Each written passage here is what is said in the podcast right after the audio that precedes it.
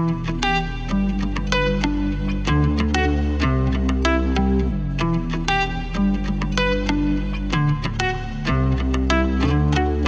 mừng các bạn đã đến với tập 2 của Postcard Bộ đội đi Tây Ở tập 1, mình đã nêu qua tổng quát những vấn đề mà mọi người quan tâm nếu muốn đăng ký du học diễn quân đội mình cũng xin nhấn mạnh lại rằng trong quân đội có rất nhiều chỉ tiêu đi đào tạo ở nước ngoài, ở nhiều cấp học và nhiều nguồn khác nhau. Thì trong postcard của mình chủ yếu chia sẻ về những chỉ tiêu đi du học ngay sau khi đăng ký vào những trường, học viện, quân đội trên cả nước. Ở tập 2 này, mình sẽ xin chia sẻ chi tiết về số lượng chỉ tiêu cơ bản mỗi năm và tiêu chí lựa chọn những bạn học viên đi đào tạo ở nước ngoài. Công việc này sẽ là công việc được thực hiện ngay sau khi các bạn học viên nhập trường Thay vì các bạn sẽ lên lục quân ở các trường khu vực phía Bắc là lục quân 1, còn ở khu vực phía Nam là lục quân 2 để huấn luyện tân binh, các bạn học viên được lựa chọn sẽ ở lại trường các bạn đăng ký trong hồ sơ tiện học một thời gian và sau đó tập trung về đại đội liên kết nước ngoài, Học viện Kỹ thuật quân sự nằm ở 236 Hoàng Quốc Việt, quận Nam Từ Liêm, thành phố Hà Nội để học tập và rèn luyện, đợi sự phân công đi học tập từ Bộ Quốc phòng. Thì như năm của mình và một vài năm trước và sau mình mà mình biết thì chỉ tiêu hàng năm trung bình sẽ như sau. Học viện Kỹ thuật quân sự tầm 40 đến 50 chỉ tiêu, Học viện Phòng không không quân tầm 10 chỉ tiêu. Học viện Hải quân 10 chỉ tiêu. Học viện Khoa học Quân sự, tầm 3 đến 4 chỉ tiêu. Học viện Hậu cần 4 đến 5 chỉ tiêu. Trường sĩ quan lục quân 1 6 đến 7 chỉ tiêu. Trường sĩ quan lục quân 2 2 đến 3 chỉ tiêu. Trường sĩ quan công binh 4 đến 5 chỉ tiêu.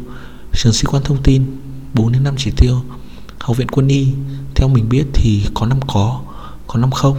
Mà những năm có thì thường có 1 đến 2 bạn còn về trường sĩ quan thông quân là đào tạo phi công chiến đấu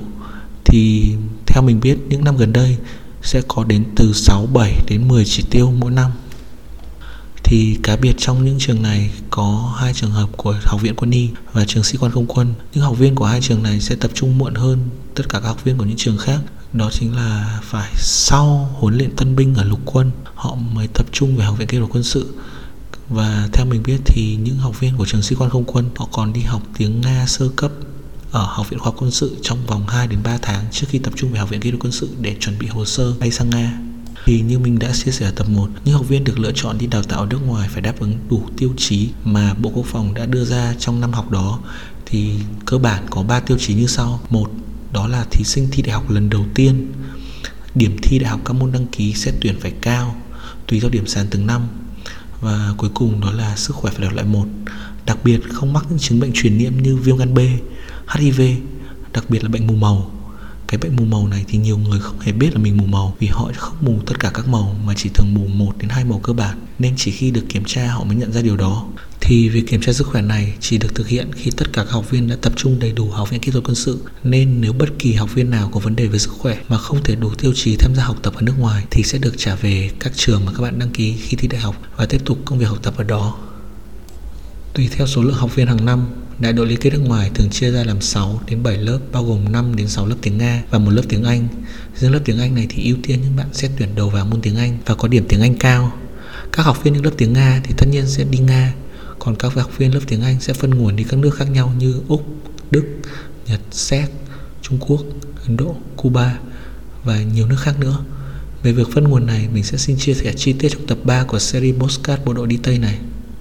Về chương trình đào tạo, một năm khi bạn ở Học viện Kỹ thuật Quân sự, các học viên sẽ được trau dồi những kiến thức cơ bản về điều lệnh, điều lệ, lễ tiết các phong quân đội trong 1 đến 2 tháng đầu. Sau đó, các học viên sẽ được đi học tiếng. Các lớp tiếng Nga ban đầu sẽ chỉ học tiếng Nga vào kỳ học đầu tiên, sau đó sẽ kết hợp học tiếng Nga và các môn đại cương bằng tiếng Nga để làm quen trước các từ ngữ chuyên ngành trước khi tiếp tục chương trình đào tạo bên Nga. Thì sẽ có hai kỳ thi, học kỳ 1 và 2 Điểm hai kỳ thi này sẽ quyết định phần nhiều về lựa chọn đăng ký học ở các trường bên Nga của các học viên tiếng Nga. Còn các bạn học viên lớp tiếng Anh chỉ học tiếng Anh và đợi các chỉ tiêu các nước gửi về để tiếp tục chương trình học bằng tiếng của nước các bạn đăng ký. Các chỉ tiêu này không về cùng lúc mà về theo đợt nên sẽ có những đợt đăng ký khác nhau. Và như đã nói thì điều này mình sẽ chia sẻ chi tiết hơn trong tập 3 của series Postcard Bộ đội đi Tây này. Thì mình cũng xin chia sẻ thêm rằng, có nhiều năm, Bộ Quốc phòng xin thêm đặc suất ở bên phía Liên bang Nga và thường có những suất đăng ký thêm của những bạn học viên học viện kỹ thuật quân sự mà chưa đăng ký được đợt 1 đó là ngay sau khi xét tuyển vào học viện thì lần đăng ký này sẽ dựa trên kết quả của năm học đầu tiên của các bạn ở học viện kỹ thuật quân sự, gồm 6 tháng lục quân và 6 tháng học chương trình kiến thức của đại cương, ở học viện kỹ thuật Thế theo mình biết thì năm mình và những năm trước thì cũng có khoảng từ 10 đến 20 suất đi theo diện như vậy. Thì đây chỉ là phần mình chia sẻ thêm để các bạn tham khảo cho những ai chưa có đủ điều kiện đăng ký đợt 1 thì các bạn sẽ có một năm cố gắng để có thể đi đăng ký đợt 2 và thực hiện hóa ước mơ đi du học của mình. Trên đây là những điều cơ bản mà học viên cần biết về tiêu chí và những chỉ tiêu của học viện nhà trường lựa chọn học viên đi đào tạo ở nước ngoài. Ở tập tiếp theo, mình sẽ chia sẻ chi tiết hơn về tiêu chí đi học ở từng nước mà mình biết. Rất mong sự đón nhận các bạn về loạt postcard này. Hãy mở nút đăng ký để có thể nhận được thông báo khi có tập mới nhé. Xin chân thành cảm ơn.